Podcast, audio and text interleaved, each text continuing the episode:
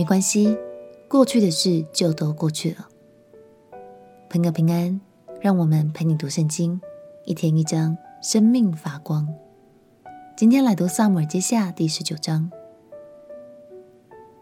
大卫痛失爱子之后，意志消沉，士兵和百姓们的士气也都为此受到打击，完全失去了打败叛军的喜悦。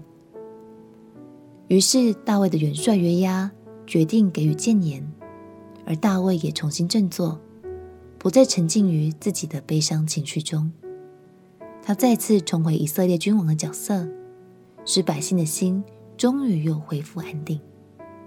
让我们一起来读《撒母耳记下》第十九章。《撒母耳记下》第十九章，有人告诉约押说，王为押沙龙哭泣悲哀。众民听说王为他儿子忧愁，他们得胜的欢乐却变成悲哀。那日众民暗暗的进城，就如败阵逃跑、惭愧的民一般。王蒙着脸，大声哭嚎说：“我儿押沙龙啊，押沙龙，我儿，我儿啊！”约押进去见王，说：“你今日使你一切仆人脸面惭愧了。他们今日救了你的性命和你儿女妻妾的性命，你却爱那恨你的人，恨那爱你的人。你今日明明的不以将帅仆人为念。我今日看明，若押沙龙活着，我们都死亡，你就喜悦了。现在你当出去安慰你仆人的心。我指着耶和华起誓，你若不出去，今夜必无一人与你同在一处。这祸患就比你从幼年到如今所遭的更甚。于是王起来，坐在城门口。众民听说王坐在城门口，就都到王面前。以色列人已经逃跑。各回各家去了。以色列众支派的人纷纷议论说：“王曾救我们脱离仇敌的手，又救我们脱离非利士人的手。现在他躲避押沙龙逃走了。我们高压沙龙治理我们，他已经阵亡。现在为什么不出一言，请王回来呢？”大卫王差人去见祭司撒督和亚比亚他，说。你们当向犹大长老说：以色列众人已经有话请王回宫，你们为什么落在他们后头呢？你们是我的弟兄，是我的骨肉，为什么在人后头请王回来呢？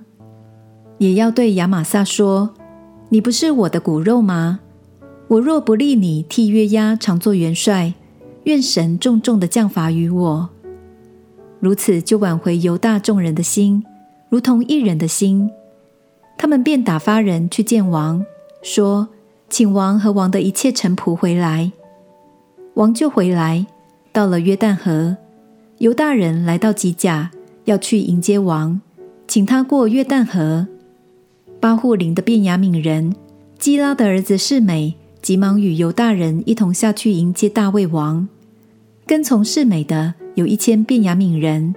还有扫罗家的仆人洗巴和他十五个儿子，二十个仆人，他们都趟过约旦河迎接王，有摆渡船过去渡王的家眷，任王使用。王要过约旦河的时候，基拉的儿子示美就俯伏在王面前，对王说：“我主我王出耶路撒冷的时候，仆人行悖逆的事，现在求我主。”不要因此加罪于仆人，不要纪念，也不要放在心上。仆人明知自己有罪，所以约瑟全家之中，今日我首先下来迎接我主我王。洗鲁雅的儿子亚比筛说：“示每既咒骂耶和华的受膏者，不应当治死他吗？”大卫说：“希鲁雅的儿子，我与你们有何关涉，使你们今日与我反对呢？”今日在以色列中，岂可治死人呢？我岂不知今日我做以色列的王吗？于是王对示每说：“你必不死。”王就向他起誓。扫罗的孙子米非波设也下去迎接王。他自从王去的日子，直到王平平安安的回来，没有修脚，没有剃胡须，也没有洗衣服。他来到耶路撒冷迎接王的时候，王问他说：“米非波设，你为什么没有与我同去呢？”他回答说：“我主我王，仆人是瘸腿的。那日我想要备驴骑上，与王同去，无奈我的仆人欺哄了我，又在我主我王面前忏悔我。然而我主我王如同神的使者一般，你看怎样好，就怎样行吧。因为我祖全家的人，在我主我王面前都算为死人。”王却使仆人在王的席上同人吃饭。我现在向王还能辩理诉冤吗？王对他说：“你何必再提你的事呢？”我说：“你与洗巴均分地图。”米非波设对王说：“我主我王既平平安安的回宫，就任凭洗巴都娶了也可以。”基列人巴西莱从罗基岭下来，要送王过约旦河。就与王一同过了约旦河。巴西莱年纪老迈，已经八十岁了。王住在马哈念的时候，他就拿食物来供给王。他原是大富户。王对巴西莱说：“你与我同去，我要在耶路撒冷那里养你的老。”巴西莱对王说：“我在世的年日还能有多少，使我与王同上耶路撒冷呢？”仆人现在八十岁了，还能尝出饮食的滋味，辨别美恶吗？还能听男女歌唱的声音吗？仆人何必累赘我主我王呢？仆人只要送王过约旦河，王何必赐我这样的恩典呢？求你准我回去，好死在我本城，葬在我父母的墓旁。这里有王的仆人金罕，让他同我主我王过去。可以随意待他。王说：“金罕可以与我同去，我必照你的心愿待他。你向我求什么，我都必为你成就。”于是众民过约旦河，王也过去。王与巴西莱亲嘴，为他祝福。巴西莱就回本地去了。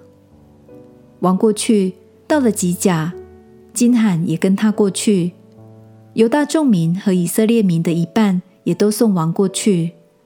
以色列众人来见王，对他说：“我们弟兄犹大人为什么暗暗送王和王的家眷，并跟随王的人过约旦河？”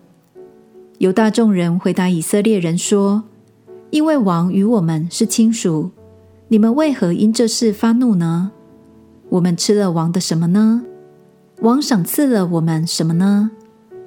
以色列人回答犹大人说：“按支派，我们与王有十分的情分，在大卫身上，我们也比你们更有情分。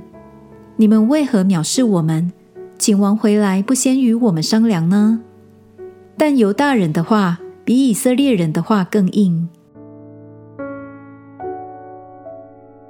感谢神，大卫平平安安的重返了王位，心胸宽大的他。也不计较过往的事，无论是辱骂他的示美，或是帮助过他的巴西莱，他都恩待他们。亲爱的朋友，有时候我们总是挑可爱的人来爱，但其实神的爱却不只是这样哦。神的爱对所有人都是一样的。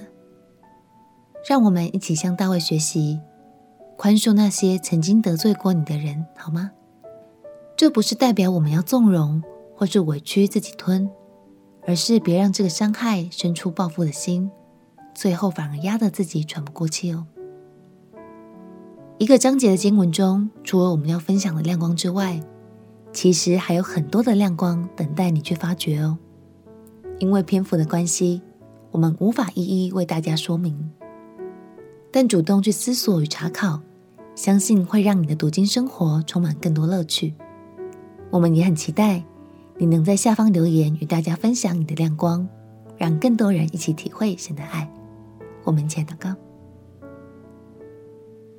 亲爱的耶稣，我要像大卫一样不计前嫌，宽恕那些曾经得罪我的人，也求你亲自安慰我心里面所有不好的感受。祷告奉耶稣基督的圣名祈求，阿门。祝福你能够靠着神的帮助，勇敢的跟过往的伤害说再见。陪你读圣经，我们明天见。耶稣爱你，我也爱你。